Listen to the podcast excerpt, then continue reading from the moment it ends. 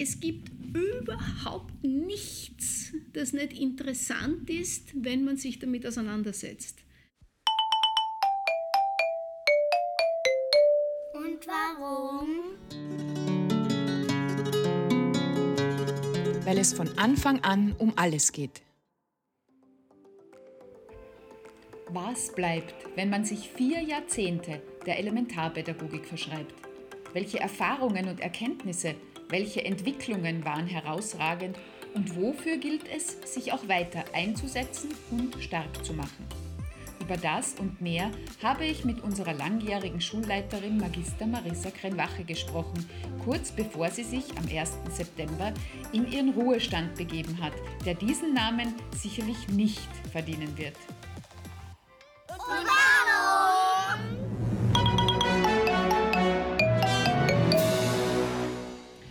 Heute nehmen wir eine Sonderepisode unseres Podcasts auf ähm, mit einem lachenden und einem weinenden Auge. Das äh, Lachende, weil auch du mir lachend gegenüber sitzt, das Weinende, weil du ähm, ja bald nicht mehr mit uns arbeiten wirst. Äh, zu Gast heute im Podcaststudio ist Direktorin Magister Marisa Krenwache.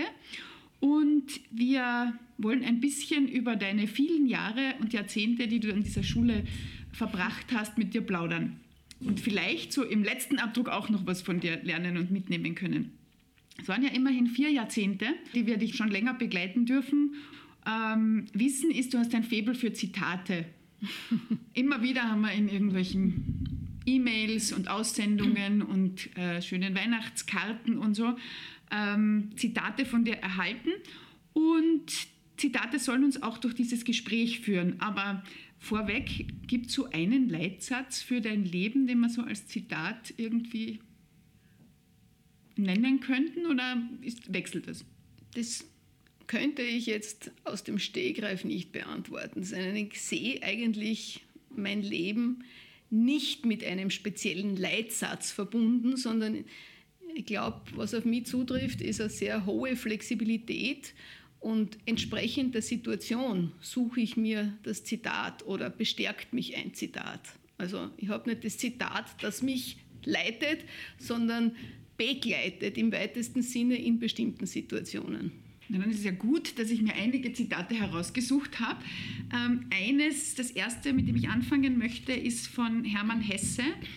Ähm, und zwar schreibt er, nun wo ein Anfang gemacht ist, kommt immer das Beste von selber nach.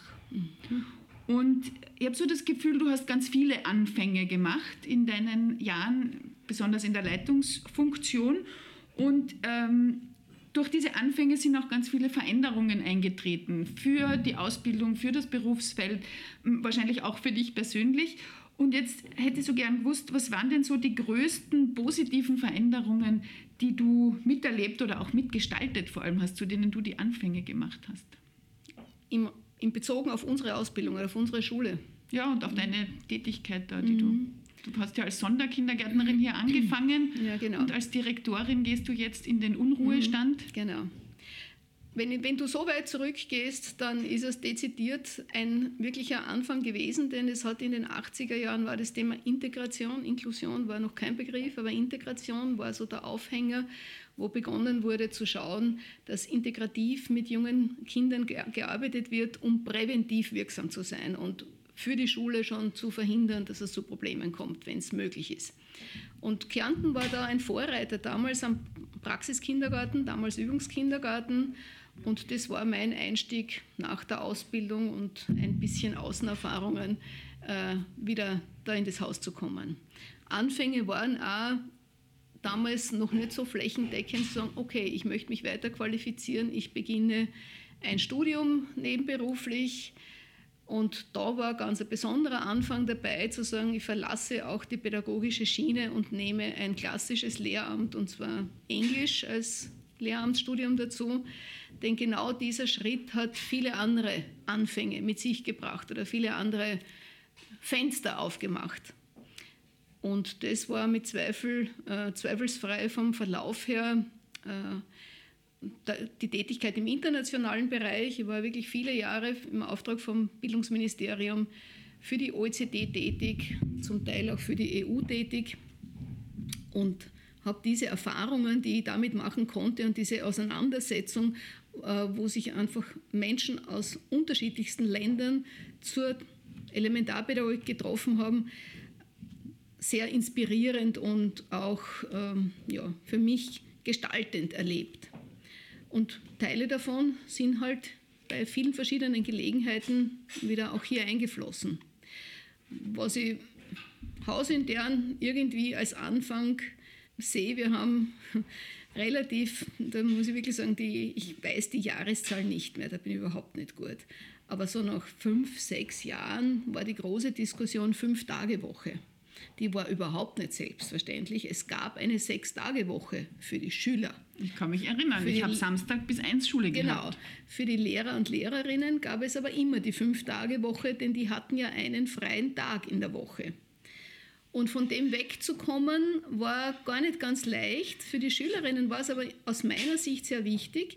Wir haben ja nur einen kleinen Teil von Schülerinnen und Schülern, die aus dem Umfeld von Klagenfurt kommen. Und ein großer Teil, zwei Drittel, sind Pendlerinnen. Und für die ist natürlich das Wochenende sehr kurz, wenn die am Samstag bis 13 Uhr Unterricht haben und dann erst nach Oberkärnten, Unterkärnten fahren und um 4 Uhr, 5 Uhr Nachmittag zu Hause sind und am Sonntag entsprechend früh wieder abreisen müssen, ist das Wochenende wirklich eng. Und da haben wir schon nach einiger Zeit gedacht, das ist nicht ganz gerecht.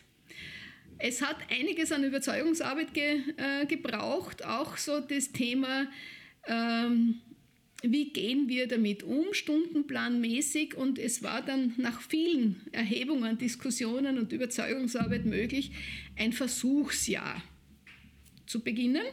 Und mit, dem, mit der Zusicherung, wenn es nicht gut läuft, dann steht ja nichts entgegen. Wir kommen zur Sechs-Tage-Woche zurück. Und siehe da, niemand wollte nach einem Jahr Versuch zurück. Und so hat sich die, bei uns im Haus die Fünf-Tage-Woche zu einer Zeit eingependelt, die sonst im berufsbildenden Schulwesen äh, überhaupt noch nicht der Fall war. Das war eine spannende Etappe. Die andere, ich weiß nicht, ob das was dazwischen fragen willst oder ob ich erzählen soll. Erzähl nur. Die andere, wo ich wirklich glaube, dass das eine große Umstellung war, äh, wo wir viele Leute mitnehmen mussten, war diese Umstellung auf die Doppelstunden. Und das war die noch viel größere Herausforderung, denn das hat einen echten Bruch bewirkt zum sonstigen Unterrichtsverhalten, zum klassischen, zu sagen 45, 50 Minuten Stunden Einige wenige Fächer waren ja klassisch in Doppelstunden, aber das waren die Kreativfächer, die waren das gewohnt, aber alle anderen gar nicht. Und eigentlich weiß man von der Hirnforschung, von der Lernforschung, von allem Möglichen her, dass Lernen in diesen kleinen zerteilten Einheiten nicht wirklich sinnvoll ist. Und auch, dass es eine sehr große Belastung ist, wenn man einen 10-Stunden-Tag hat. Und acht Stunden davon hat man acht verschiedene Fächer. Bei Doppelstunden hat man bei acht Stunden vier Fächer. Das heißt, es halbiert sich die Anzahl der Unterrichtsgegenstände, es halbiert sich die Anzahl der Unterrichtsmaterialien, die man braucht, es halbiert sich die Anzahl der Unterrichtsgegenstände, auf die ich mich quasi vorbereiten muss und eine Hausübung mitbringen muss. Und auch die Interaktion halbiert sich mit genau. unterschiedlichen Menschen. Mit ne? unterschiedlichen Menschen, genau. Für die Lehrer und für die SchülerInnen jeweils dabei. Aber die Sorge, dass diese eineinhalb Stunden dann durchgehend zu unterrichten auch wirklich schaffbar sein werden, die war groß. Und mit einiger Überzeugungsarbeit und vor allem mit dem Hinweis, dass für alle mit Sicherheit die Stundenpläne besser werden. Dass damit auch bei einer Fünf-Tage-Woche vermutlich der freie Tag möglich sein wird und dass insgesamt die Stundenpläne verdichtet werden, auch für die Schüler und Schülerinnen. Mit einem Administrationswechsel ist es dann auch gelungen, dieses System völlig neu aufzustellen. Und es ist zum Selbstläufer geworden. Und Jahre danach kam dieses Thema Schulautonomie, Verblockung der Stunden, Doppelstunden etc. Und dann dachte aha, welche Schulautonomie haben wir jetzt gebraucht dafür? Auch da war der also Anfang war schon wirklich, vorher genau, gemacht. War, da hatten wir schon einige Jahre an Erfahrungen, als das gekommen ist. Also es waren irgendwie Und so ein paar noch ein Anfang, also das sehen jetzt die Hörerinnen und Hörer des Podcasts nicht, aber es schwebt da vor unserem Fenster, falls man da irgendwelche Geräusche im, am Podcast hört. Ähm, bei uns ist, wir sitzen in deinem Büro, das ich jetzt dann von dir übernehmen darf in wenigen Tagen und da draußen ist gerade eine Baustelle. Mhm. Ähm, auch das ist ein Anfang, den wir uns zwar so nicht gewünscht hätten, aber es ist schon auch was ganz Neues. ja, leider Gottes ist es was ganz Neues, etwas, das, etwas Neues, das ich nicht wollte, wo ich jetzt nur sagen kann, zum Glück ist sich zeitlich ausgegangen und es sind die Sitzplätze vorhanden, aber das ist ja eigentlich nicht auf unserem Mist gewachsen, es ist echt eine Notlösung. Ähm, aufgrund dessen, dass einfach Bauvorhaben, die längst angekündigt waren und längst durchgesetzt werden hätten sollen, nicht gekommen sind, wäre im Herbst für drei Klassen absolut kein Platz im Haus. Und nachdem ich dann gesagt habe, wir nehmen niemanden mehr auf, wir machen einen Aufnahmestopp, ist doch Bewegung in die Situation gekommen und plötzlich waren drei Container möglich, die jetzt gerade im äh, Innenhof aufgestellt werden. Und ich hoffe wirklich sehr, dass dieser Anfang von kurzer Dauer ist. Dass es ein Provisorium dass bleibt. Dass es ein Provisorium bleibt und dass dann tatsächlich in absehbarer Zeit die große Planung für das Schulhaus sanieren und für die Schulhauserweiterung äh, kommen werden. Ja. Noch ein Anfang, den du gemacht hast, ist eine neue Kolleg-Ausbildung. Die wollen wir nur ganz kurz ähm, benennen. Es gibt mhm. jetzt ab Herbst das erste Mal ein Tageskolleg, mhm. das in einer dualen Ausbildungsform geführt wird. Mhm. Richtig, das ist einfach eine dem Personalmangel geschuldete Maßnahme, von der wir uns wirklich erwarten, dass sie aufgrund der Struktur und aufgrund der finanziellen Unterstützung, die über das Arbeitsmarktservice und eine Stiftung möglich ist, wirklich Menschen in die Lage versetzt, eine Ausbildung zu machen für dieses Berufsfeld, die das machen möchten und die auch mit zwei Jahren dann die Zeit haben, das zu tun und ein bisschen dafür, wie gesagt, finanziell entschädigt werden. Wenn so sie in Arbeitssuche wenn sie, sind. Wenn sie arbeitssuchend sind, ganz genau, wenn sie bestimmte Voraussetzungen erfüllen. Wir werden sehen, ob diese Maßnahme eine sinnvolle Maßnahme ist. Fachlich gesehen, inhaltlich gesehen, so wie wir es konzipiert haben, erwarte ich mir, dass das durchaus eine interessante Version ist. Im ersten Jahr sehr, sehr viel Theorie und im zweiten Jahr eine ganz enge Verzahnung von drei Tagen in der Praxis und zwei Tage Unterricht. Das könnte ein durchaus interessantes Konzept sein. Da passt gleich das nächste Zitat, das ich gefunden habe, das ich sehr mit dir verbinde, ähm, auch von Hesse. Die Dinge, die wir sehen, sind dieselben Dinge, die in uns sind. Es gibt keine Wirklichkeit als die, die wir in uns haben. Und darum leben die meisten Menschen so unwirklich, weil sie die Bilder außerhalb für das Wirkliche halten.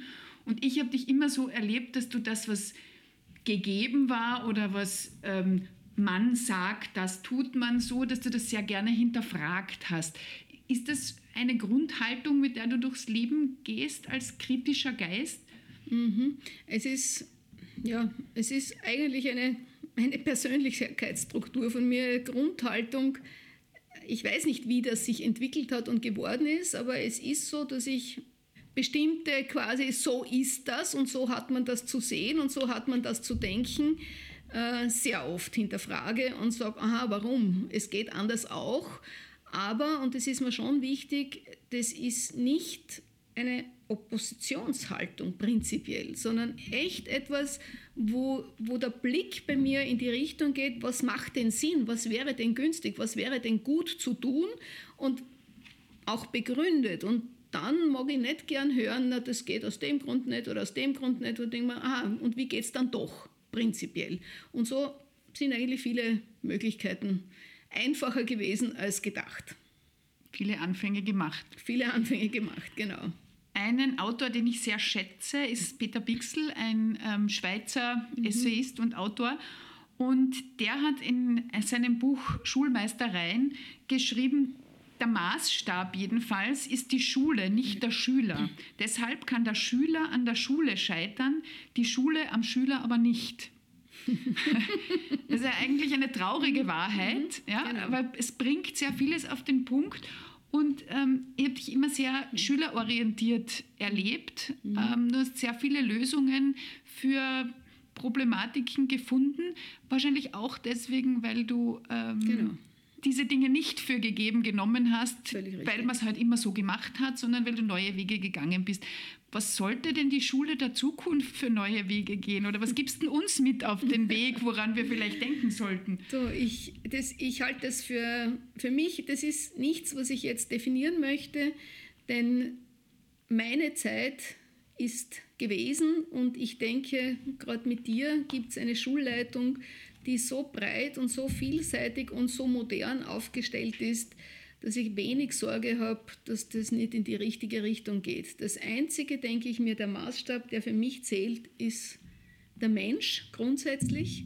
Also so eine moderne, humanistische Einstellung zu haben und nicht dem Menschen für das System opfern, sondern im System zu suchen, wie kann es für Menschen, egal ob das jetzt Schüler sind, Lehrer sind oder sonst irgendwer ist, wie kann es für diese, für bestimmte Ziele gut gemacht werden. Das ist einfach der Auftrag, den ich prinzipiell in mir fühle. Und ich denke, dafür werden wir eigentlich auch in erster Linie bezahlt, wenn wir Menschen eine Bildungseinrichtung haben, in der wir die den Anspruch erhebt, eine Bildungsanstalt zu sein, äh, das gut zu gestalten, um einen positiven Beitrag im Leben dieses Menschen und in seiner Ausbildung zu machen, dann halte ich das für ganz eine gute, wichtige und runde Sache.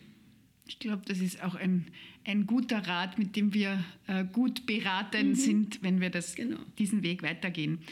Ähm, ich möchte jetzt übergehen so ein bisschen in Richtung der jüngeren Kinder, die ja zentrales Element unserer Ausbildung sind, auch wenn die, mit denen wir an der Schule primär arbeiten, über 15 sind ähm, und zu diesem äh, leidigen Thema des Ernsts des Lebens. Und ähm, dieses Zitat habe ich gefunden in einem Buch von Manuel Ruber, in seinem ersten Einmal noch schlafen, dann ist morgen. Passt gleich zu den jüngeren Kindern. Und das äh, Zitat ist von Egon Friedell. Und der sagt, das schlimmste Vorurteil, das wir aus unserer Jugendzeit mitnehmen, ist die Idee vom Ernst des Lebens. Daran ist die Schule schuld. Die Kinder haben nämlich den ganz richtigen Instinkt. Sie wissen, dass das Leben nicht ernst ist und behandeln es als Spiel und einen lustigen Zeitvertreib. Du bist ja als ähm, gelernte Kindergartenpädagogin, zu unserer Zeit hieß das ja noch Kindergartenpädagogin, jetzt Elementarpädagogin, den Kinderschuhen zwar entrückt, aber von den Kindern nie ganz weggerückt. Die waren dir ja immer das große Anliegen. Mhm. Letztendlich muss man ja in unserer Ausbildung alles bis zum jungen Kind. Mhm. Äh, mittlerweile ist ja unsere Ausbildung auf das 0- bis 6-jährige Kind ausgerichtet, ausgelegt. Ähm, das muss man ja immer mitdenken. Mhm. Ähm, welche, mh, mm, welchen Ernst des Lebens hast du denn abgeschafft hier an der Schule oder welchen, welchen Spaß an, an der Bildung ähm, findest du denn oder welchen spaßvollen Zugang, lustvollen Zugang zur Bildung findest du am einfachsten umsetzbar? Es ist eine so große, breite und umfassende Frage. Ich denke, das erlebe ich selbst immer wieder, es gibt überhaupt nichts, das nicht interessant ist, wenn man sich damit auseinandersetzt. Und so diese ganz alltäglichen Dinge, ob das jetzt der Stein ist oder die, die Blume vorm Fenster oder der Nebel, der aufzieht oder sonst irgendetwas, wenn ich wahrnehme, was um mich ist und wenn ich das mir dazu Fragen stelle und versuche Antworten zu finden und mit Kindern auf Entdeckung zu gehen und dabei ganz nebenbei diese unglaubliche Faszination unserer Welt äh, wenn die der, ins Spiel kommt, dann ist es etwas, was prinzipiell, glaube ich, das Leben echt interessant macht und wo wir alle sehen, wie vielseitig das ist. Und dann bin ich schon geschützt davor, dass ich zu eng und zu engstirnig wäre, wenn ich da aufmache und sage, wie viele Facetten gibt es denn und wie viel weiß ich überhaupt nicht und wie viel kann man noch entdecken, indem man ein Blatt aufhebt. Und mit dieser Haltung denke ich mir, wenn man da Freude vermitteln kann dazu, sich das Lernen, gar nicht, das ist gar nicht Lernen, das ist einfach entwickeln und damit am Leben wachsen. Am Leben wachsen. Das ist Lernen lebenslang Und wenn man das vermitteln kann, dann denke ich mir, tun wir was Gutes. Als hättest du gewusst, was meine nächste Abbiegung, Abzweigung ist im Gespräch. Ähm, Wilhelm Genassino schreibt, ähm, zur geistigen Tätigkeit von Kindern gehört von Anfang an das Sammeln, Aufbewahren und Horten von Gegenständen. Mhm. Äh, sie erwarten sich von den Dingen Aufschlüsse über ihr rätselhaftes Kindsein inmitten einer nicht kindhaften Welt. Mhm. Und du hast jetzt gerade beschrieben, wie schön es und wie, wie, spannend es sein kann, einen Stein äh, in all seinen Facetten zu erfahren und zu begreifen. Und Donata Elschenbräuch hat ja ähm, über die Dinge bzw. die Welt der Dinge geschrieben. Und ähm, wenn du jetzt so eine, sie beschreibt dann, man könnte so Vitrinen machen. Ähm, sie nennt sie Weltwissen-Vitrinen oder Wunderkammer des Alltags. Das passt also genau zu dem, was du vorher gesagt hast.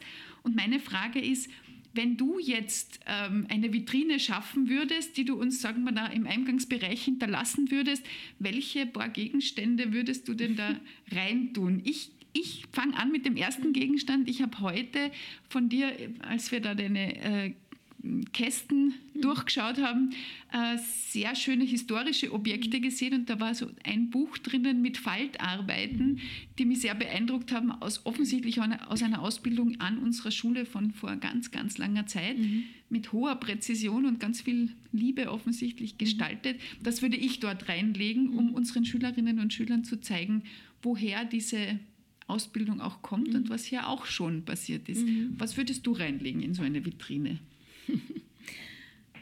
Interessanterweise hätte ich jetzt an das gedacht, genau das Beispiel, und zwar aufgrund dessen, äh, ich merke immer mehr, dass wir im Allgemeinen relativ wenig historisches Wissen haben. Und zwar nicht nur Allgemeinbildung, sondern auch berufsspezifisch historisch wenig Wissen haben.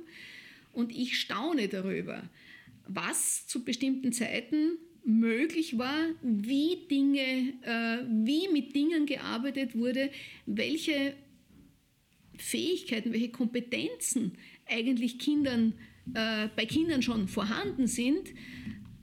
Und da geht es nicht darum, dass man jetzt die Vergangenheit verklärt, in keiner Art und Weise, aber Relationen herzustellen, was ist denn wirklich alles entweder bei uns in der Vergangenheit oder auch woanders in anderen Kulturen möglich, dann würde ich jetzt den Schwenk machen und sagen, ich würde mir, ich würde hineinstellen, vielleicht Fotos, vielleicht Bilder, vielleicht Dokumentationen welcher Art auch immer, wo oder wie in anderen Ländern mit Kindern in dem Alter gearbeitet wird, was denen begegnet, wie man das verflechten kann um unseren eigenen Horizont wiederum aufzumachen und zu schauen, aha, es ist nicht nur das, was uns jetzt so jeden Tag selbstverständlich ist, sondern die Bandbreite ist viel größer. Und die eine oder andere Anregung aus den äh, Erasmus Plus Erfahrungen, die die Schülerinnen da mitbringen, die wirklich diskussionswürdig sind, da kommt schon die, äh, das Ausland quasi herein, um für Diskussionen zu sorgen. Also ich könnte mir jetzt so eine Vitrine ad hoc vorstellen. Sehr schön. Das sind ja also ähm, auch Blicke über den Tellerrand. Genau. Und weil du Erasmus Plus angesprochen hast, das sind ja auch immer wieder ähm, Sternstunden, das mhm. sind ja immer wieder so besondere Erlebnisse, mit denen unsere Schülerinnen äh, da zurückkommen. Und ein Buch, das in einer pädagogischen Schule nicht fehlen darf, und ich zeige dir das jetzt stellvertretend für die Hörerinnen und Hörer, bitte, das ist mein Buch aus der ersten Klasse. Mhm, Hier, ja, damals noch Baki genannt, ohne die, die, Pädagogik hat man damals noch nicht so ja, groß geschrieben. Das, nein, nein, das war die Bildungsanstalt für Kindergärtnerinnen. Kindergärtnerinnen, richtig. Und, ähm, ohne Männer. Hieß damals so, wir hatten wohl schon Männer, aber es hieß halt noch so. Ähm, und da gibt es so eine schöne Sequenz, wo ein Dialog geführt wird und es heißt da, wenn du bei Nacht den Himmel anschaust, dann wird es dir sein, als lachten alle Sterne, weil ich auf einem von ihnen wohne, weil ich auf einem von ihnen lache und du allein wirst Sterne haben, die alle lachen können. Und ähm, diese Sternstunden, gibt es solche Sternstunden deiner Karriere? An, die du gerne denkst? Ich weiß, du bist jemand, der gut loslassen kann und der sehr im Moment lebt. Mhm. Ähm, oder gibt es jemanden, wo du sagst, okay, das ist so eine Persönlichkeit, die so eine lichte Persönlichkeit war, wo du sagst, okay, die haben mich echt geprägt. Das sind wirklich mhm. ähm, prägende also, Persönlichkeiten oder mhm. Menschen, die.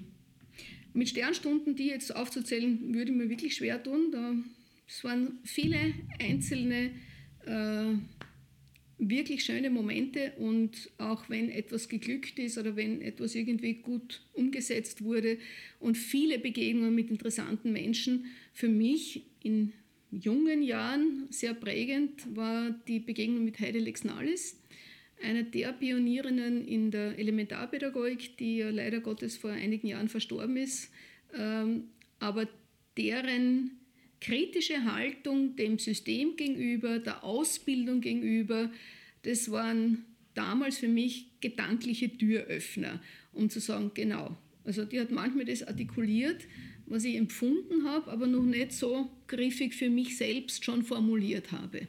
Und das war mit Sicherheit eine der prägenden Figuren für diesen Bereich. Sebastian Fitzek, der normalerweise Thriller schreibt, hat für seine Kinder einen Ratgeber geschrieben, ähm, der heißt Fische, die auf Bäume klettern, abgeleitet aus dieser berühmten Geschichte. Man äh, soll äh, nicht alle daran messen, ob sie auf Bäume klettern können, weil sie vielleicht andere Kompetenzen haben. Aber er schreibt da drinnen, umgebt euch mit Menschen, die euch ergänzen, Menschen, die euch fördern und fordern. Das ist ja auch so eine Grundmaxime deiner Arbeit gewesen, zu fördern und zu fordern. Also ich bin ja selber in den Genuss gekommen, äh, als du mich in die Schulentwicklung geholt hast und gesagt hast, äh, kannst du dir vorstellen, das zu machen? Und ich noch so kurz gezögert habe und gesagt, na, warum solltest du das nicht können? Ähm, woher hast du diese, diese dieses Gefühl vielleicht auch, äh, wie du Menschen gefördert hast. Oder auch gefordert manchmal. Ja, kann ich eins zu eins auch nicht beantworten. Es ist auf der einen Seite äh, ein, glaube ich, ein relativ gutes Gespür von Menschen und vor allem eine Stärkenorientierung. Also ich, ich sehe durchaus Schwächen Absolut. Das kann sehr kritisch sein und sehr genau äh, wissen, was eigentlich jetzt nicht so ideal ist.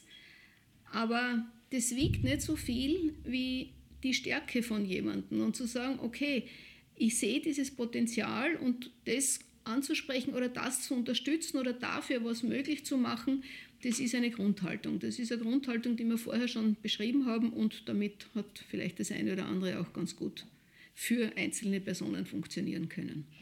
Wenn du jetzt sagst, du hast auch Schwächen entdeckt, also ich weiß, du kennst auch, auch deine mir. eigenen Schwächen und genau. bist da auch sehr kritisch mit dir mhm. selber mhm. durchaus. Mhm. Ähm, aber wenn du jetzt so einen, äh, einen Wunschzettel schreiben könntest, wie Pädagoginnen und Pädagogen ihren Beruf anlegen, was würdest du, du denen für zentrale Wertvorstellungen mhm. oder zentrale Kompetenzen auch mhm. anraten oder zuschreiben? Also was für mich ein ganz großes Anliegen ist, ähm, dass die Begegnung mit Menschen ohne Verletzung ablaufen sollte. Ich weiß, dass es manchmal Situationen gibt, wo einfach so viel Emotion im Spiel ist, wo man vielleicht äh, sprachlich, auch von der Haltung, von der Reaktion her, vom Gesichtsausdruck her, in irgendeiner Form etwas signalisiert, was Kritik ist oder was Abwertendes ist. Aber das Bewusstsein zu haben, dass das in der Pädagogik absolut keinen Platz hat, sondern dieses, ich nehme dich, ich sehe dich, ich kenne alle deine Facetten und da gibt es ein paar, die sind jetzt nicht ideal. Ob das jetzt der Unterricht ist, das Verhalten ist oder sonst noch etwas ist, das ist okay und es kann benannt werden und das, darüber kann auch diskutiert werden, aber nie um den Preis, dass es quasi eine persönliche lächerlich machen, abwerten, hämisch sein, suffisant sein, das hat in unserem Haus nichts verloren. Und es hat überhaupt nichts verloren im Umgang mit Menschen. Das ist überhaupt eine Haltung, die überhaupt überflüssig ist. Also ähm, Menschen auf menschlicher Ebene respektvoll zu begegnen, ist wahrscheinlich das A und O Absolut, ja. Und das hat nichts damit zu tun, dass man, dass man quasi schön redet, schön färbt oder Niveau senkt. In keiner Art und Weise. Kann hoch anspruchsvoll sein und kann sehen, dass bestimmte Leistungen nicht da sind aber ich muss mich nicht in irgendeiner abfälligen, abwertenden, beleidigenden, verletzenden Art und Weise artikulieren.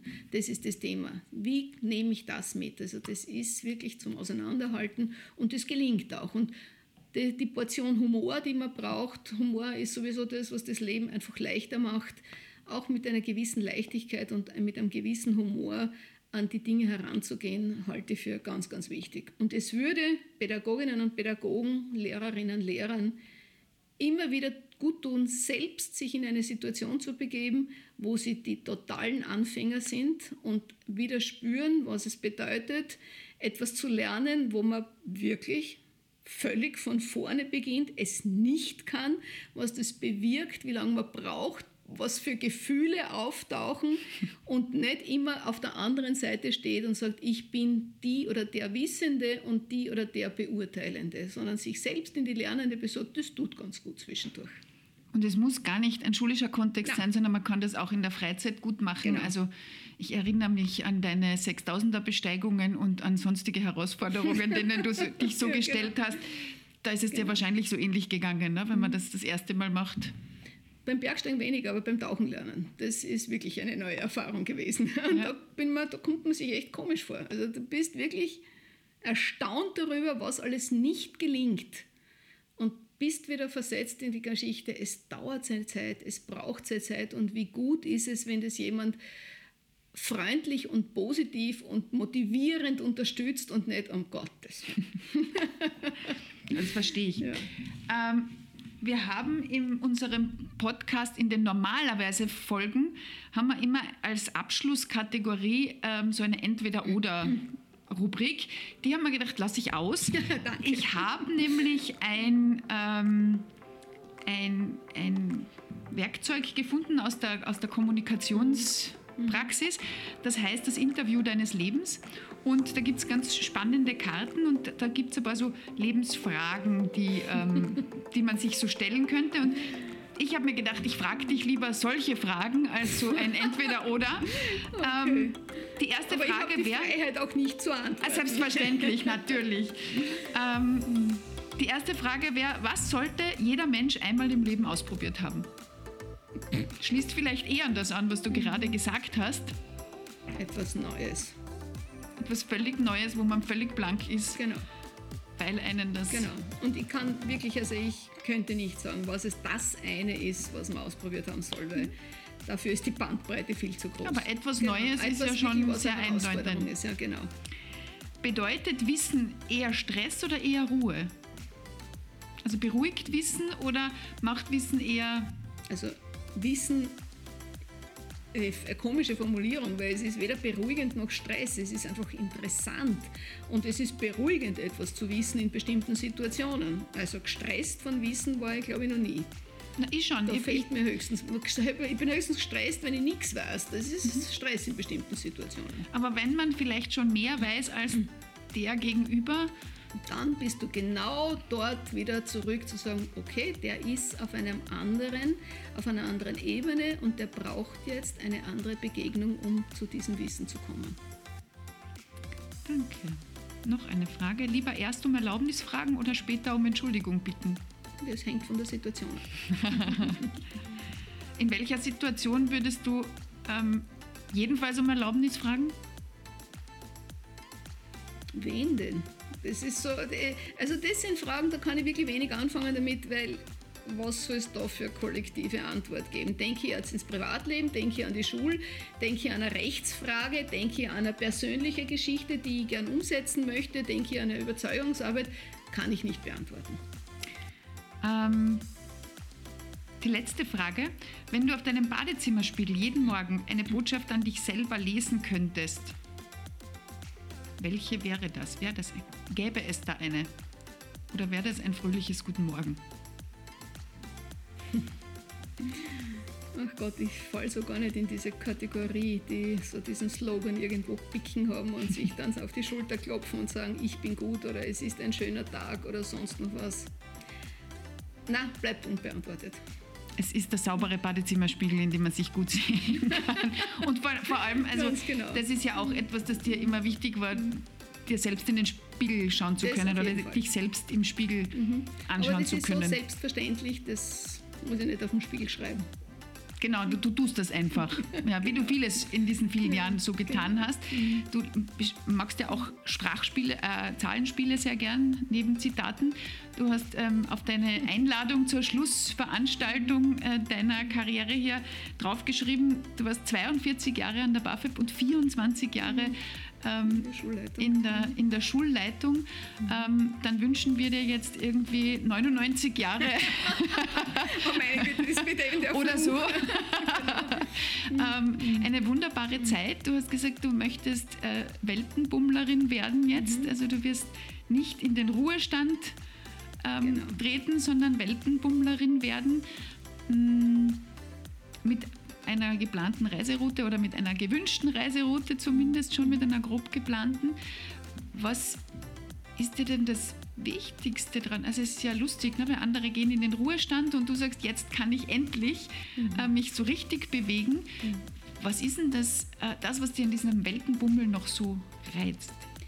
Das genau die Situation, äh, das Neue, das andere, das sich einlassen auf die Situation, dieses überhaupt kein Ziel haben, kein bestimmtes und kein, kein, kein Frist und kein Termin dazu, sondern auf das zu reagieren, was am unterkommt, zu bleiben, zu lesen, zu schauen, zu gehen, zu tauchen, je nachdem, was sich anbietet und weiterzuziehen, wenn es soweit ist. Und mich auf so eine Art von Leben ähm, einzustellen, auf das freue ich mich. Und ich kann gar nicht sagen, vielleicht komme ich nach einem halben Jahr drauf, dass es das gar nicht ist. Jetzt kann ich es mir gut vorstellen und wenn es anders ist, dann wird es anders sein und dann zwingt mich keiner, es zu tun. Und genau mit dieser Freiheit an das heranzugehen, das ist jetzt etwas, ja, worüber ich mich wirklich freue. Dann wünschen wir dir gute Reise und viele neue Eindrücke und vielleicht findet ja die eine oder andere Postkarte daher. Die Adresse hast du ja sehr gut eingeprägt. Ja. Aber dann möchte ich abschließend wirklich sagen, danke für diese, diese, diese herausfordernde Möglichkeit jetzt am Ende. Ich bin wirklich überzeugt davon, dass, die, dass gerade diese Schule und dieser Standort mit dir die Schulleitung bekommen wird, die sie jetzt braucht und die jetzt für die nächsten Jahre einfach die Entwicklung und die Prägungen sein wird, die für die Menschen im Haus, aber auch für das Berufsfeld wirklich spannend sind. Und ich wünsche euch dazu wirklich eine gute Zeit und eine gelingende Zeit und eine humorvolle Zeit. Vielen Dank, das können wir alles gut brauchen. Und ja, danke für deine Begleitung bisher und alles Gute für dich. Danke. Und warum? Weil es von Anfang an um alles geht.